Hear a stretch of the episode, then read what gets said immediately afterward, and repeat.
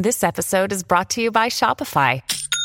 Forget the frustration of picking commerce platforms when you switch your business to Shopify, the global commerce platform that supercharges your selling wherever you sell. With Shopify, you'll harness the same intuitive features, trusted apps, and powerful analytics used by the world's leading brands. Sign up today for your $1 per month trial period at shopify.com slash tech, all lowercase. That's shopify.com slash tech.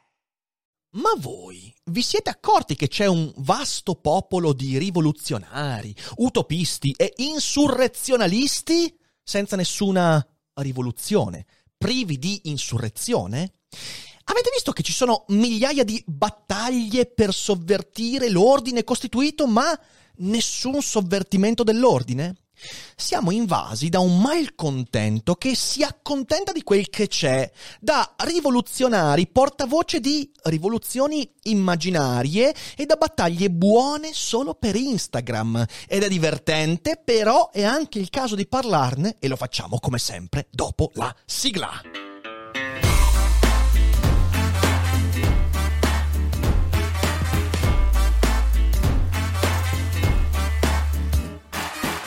Sei su Daily Cogito, il podcast di Rick Dufer. E chi non lo ascolta è cibo per gli zombie.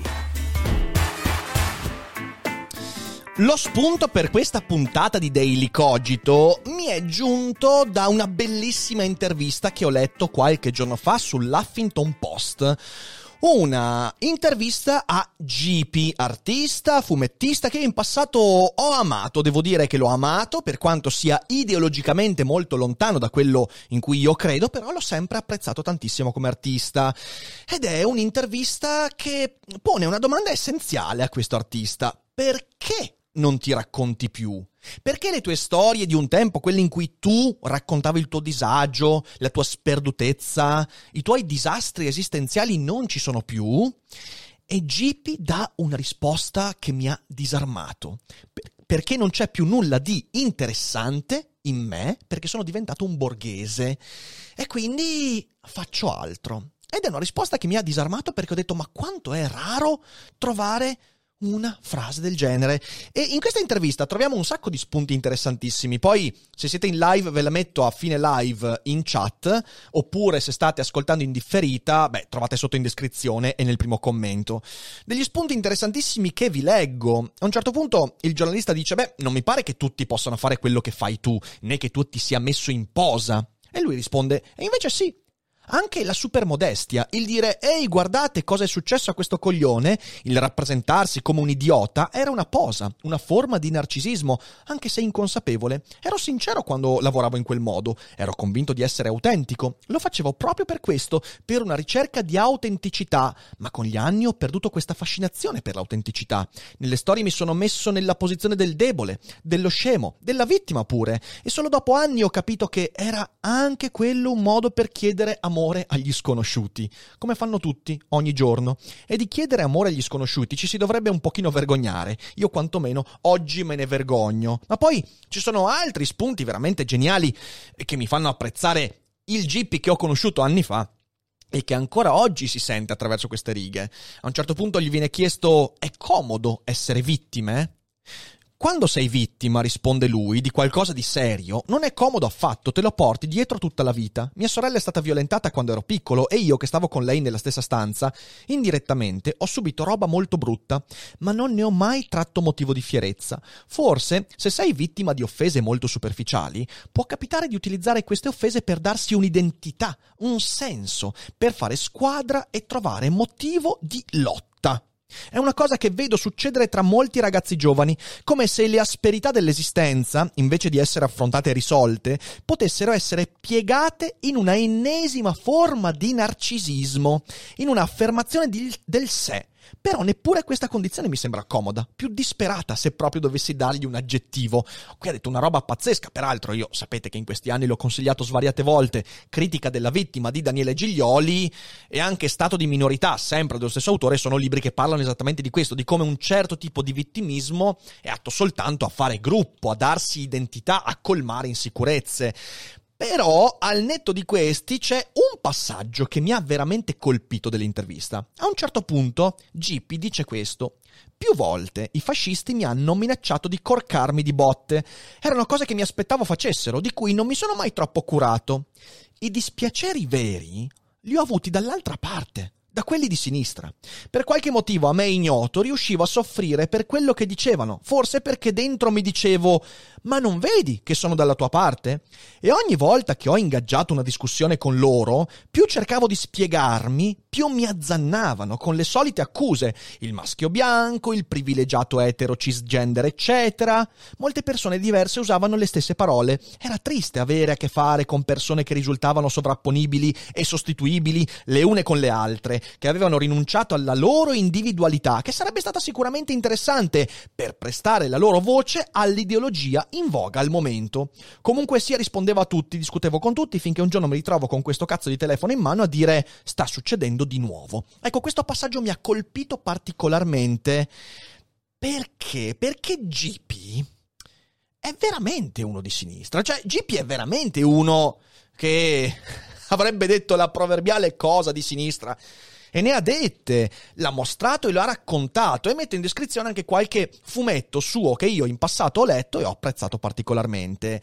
Di sinistra, nel mio gergo e eh, nel mio gergo, significa far emergere una voce che non può parlare solitamente perché è schiacciata da un sistema.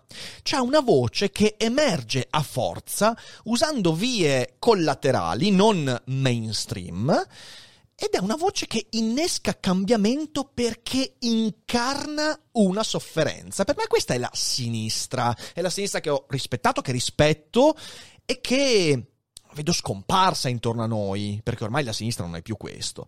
Ecco, buona parte dei rivoluzionari da tastiera, quelli di cui Gibi parla, quelli con cui lui ingaggiava battaglia discorsiva e che lo soverchiavano di, di insulti e cose inutili, buona parte di questi rivoluzionari oggi non ha nulla a che vedere con quell'incarnazione della sofferenza.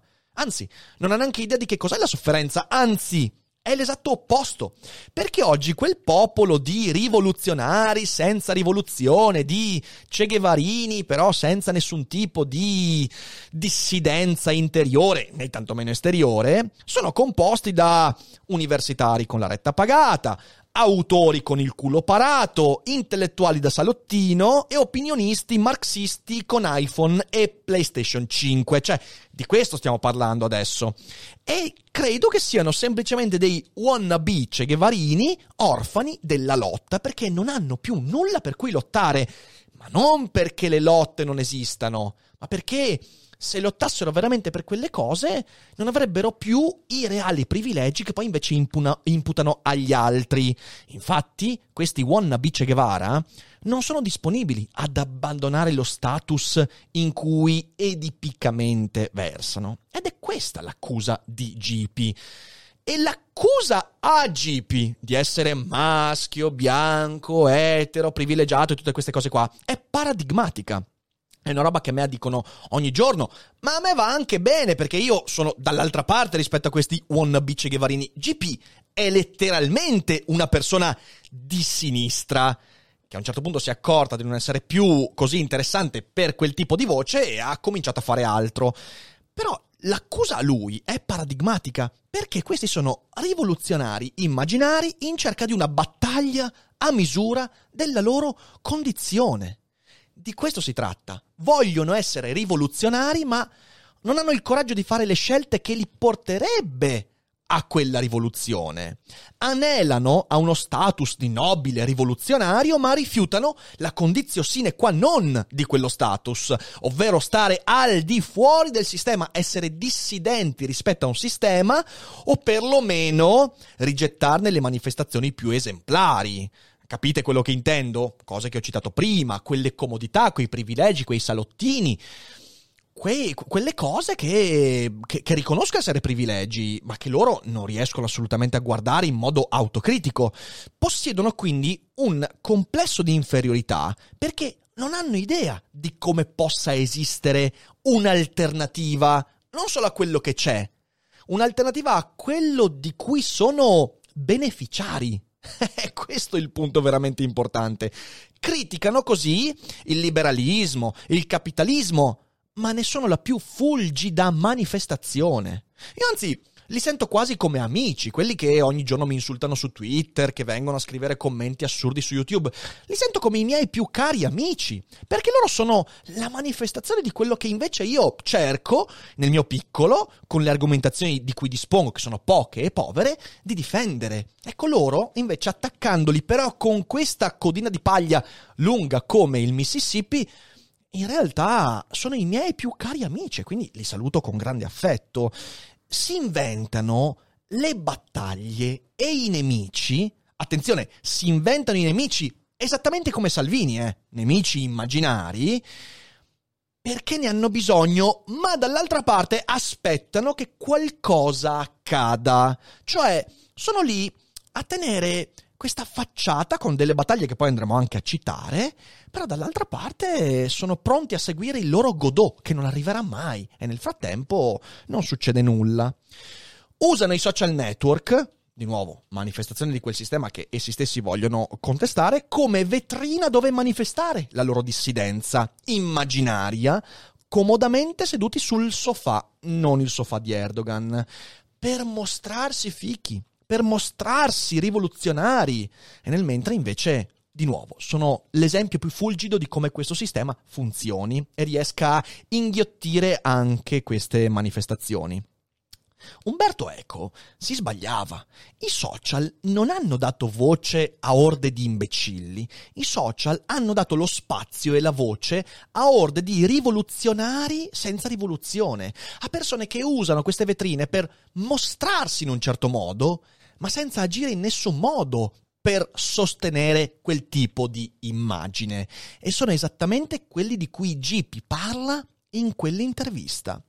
Io provo una certa desolazione, devo essere sincero, per la portata delle battaglie di questi piccoli rivoluzionari. E poi oggi le accenno, ma in futuro dedicherò delle puntate molto precise a questi aspetti.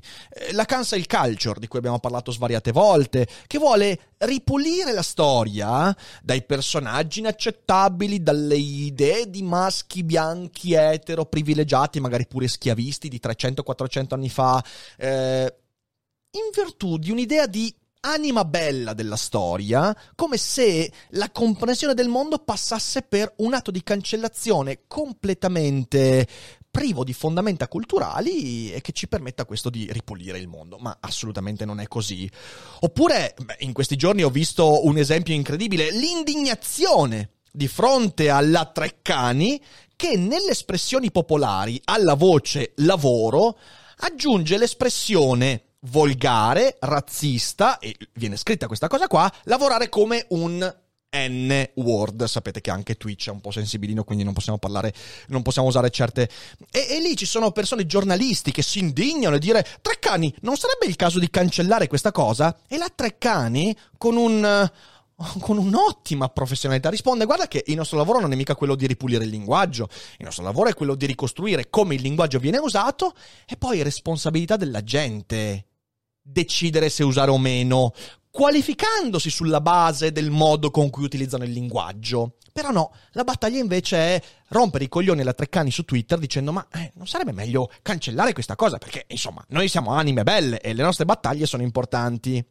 Oppure Un'altra battaglia veramente meravigliosa che ho mm, appena appena citato qualche giorno fa, ma voglio portarla anche oggi, ed è il motivo per cui non ne parlerò mai in modo approfondito perché non c'è profondità, l'infinita polemica sul catcalling e le sfumature fra maleducazione e molestia che evidentemente si valutano sul contesto, nel caso per caso, nella testimonianza e invece inghiottono fiumi di parole, di inchiostro e di nuovo di indignazione. Queste sono le nostre batta- battaglie. Nel frattempo Invece le questioni sulla, eh, sulla parità del contratto, di, eh, di tutta un, una serie di elementi molto molto concreti e politici spesso vengono messi da parte perché bisogna parlare di, ca- di, di catcalling. E vedrete poi domani quanta gente si indignerà per questa cosa che ho detto, perché è così che funziona, sono le battaglie che inghiottono energie mentali e discorsive.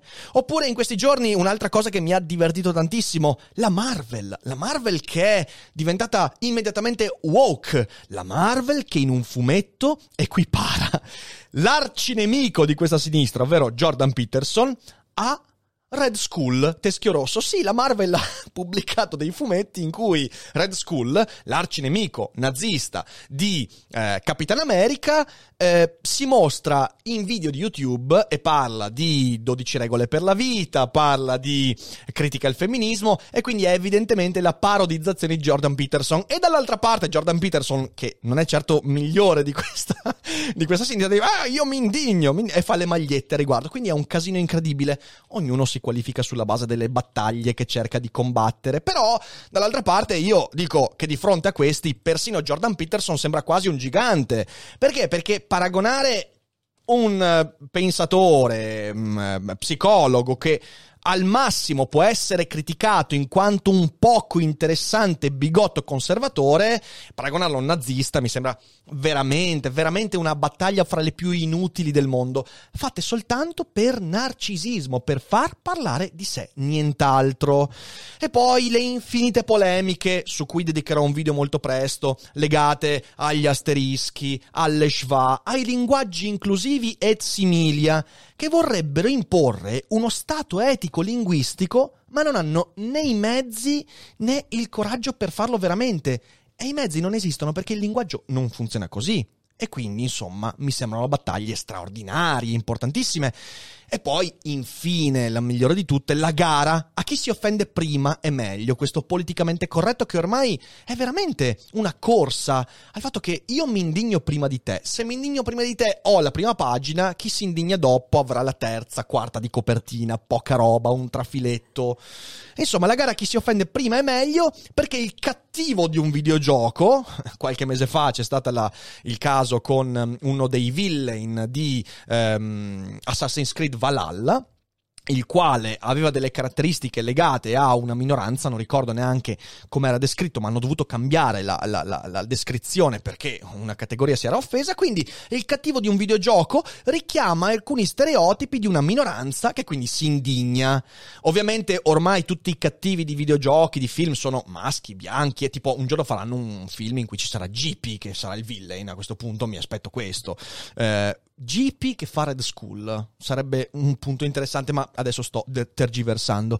Ecco, queste sono le battaglie dei rivoluzionari da tastiera di oggi. Sinceramente, provo un po' di nostalgia per quelle battaglie che invece la sinistra portava avanti quando incarnava una certa sofferenza, quando non potendo entrare a far parte di un circolo di benessere, di, di ricchezza condivisa, e stando quindi in una base spesso emarginata, doveva far sentire la propria voce attraverso le battaglie. Oggi le battaglie non sono più una necessità, queste non sono necessità, sono puramente scelte, specchietti per gli allodoli, per dire, visto, sono ancora un rivoluzionario.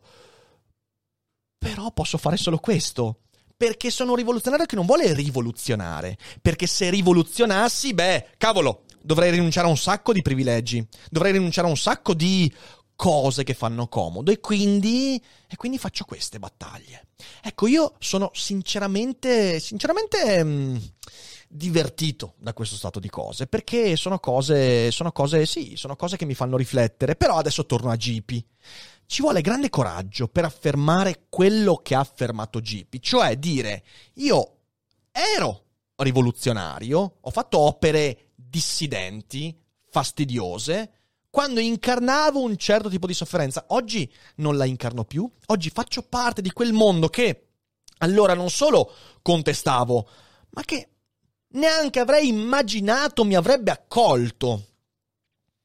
Quindi adesso non scrivo più quelle storie, non faccio più il dissidente, perché sarebbe puro narcisismo. E lo era anche allora, ma era un narcisismo sostenuto dal fatto che incarnavo una sofferenza, che avevo quell'ingenuità narrativa che io amo anche negli autori con cui sono in disaccordo.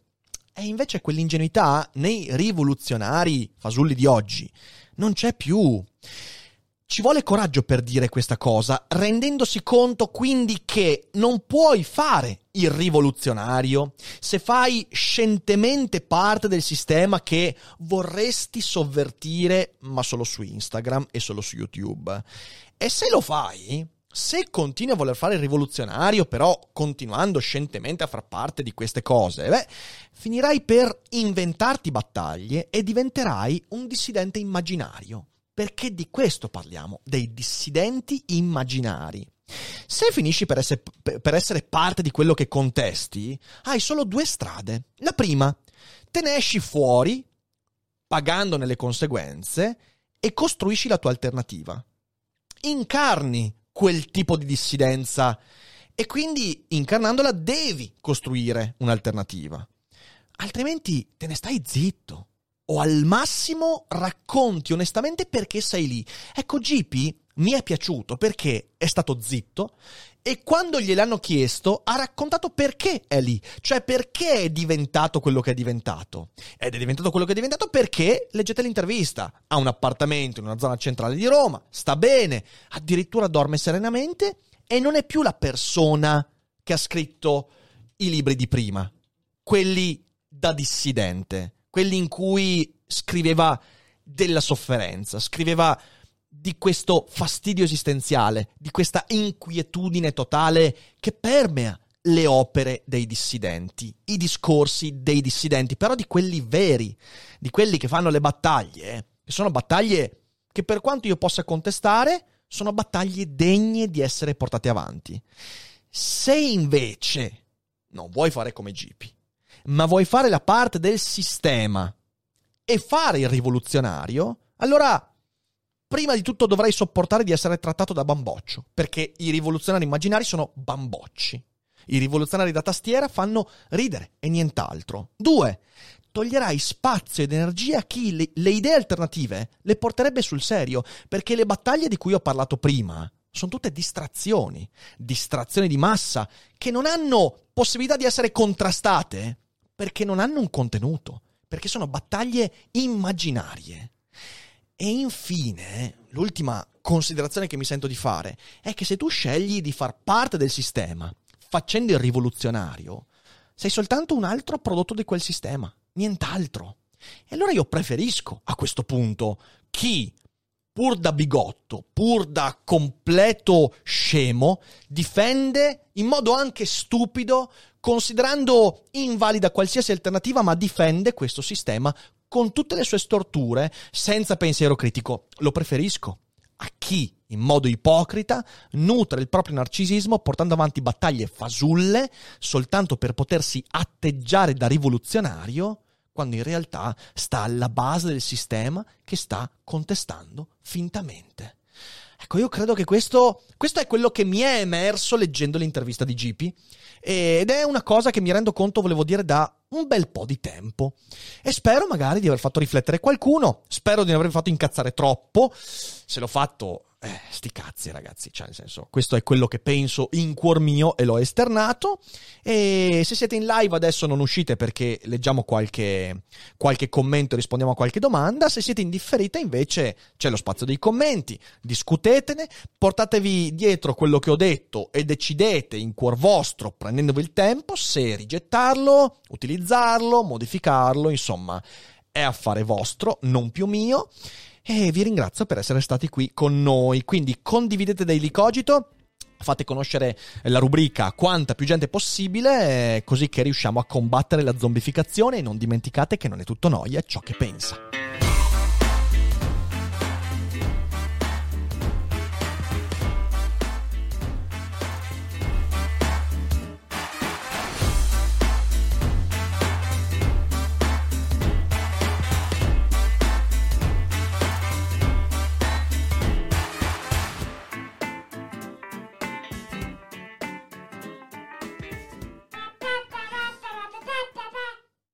Hiring for your small business? If you're not looking for professionals on LinkedIn, you're looking in the wrong place. That's like looking for your car keys in a fish tank.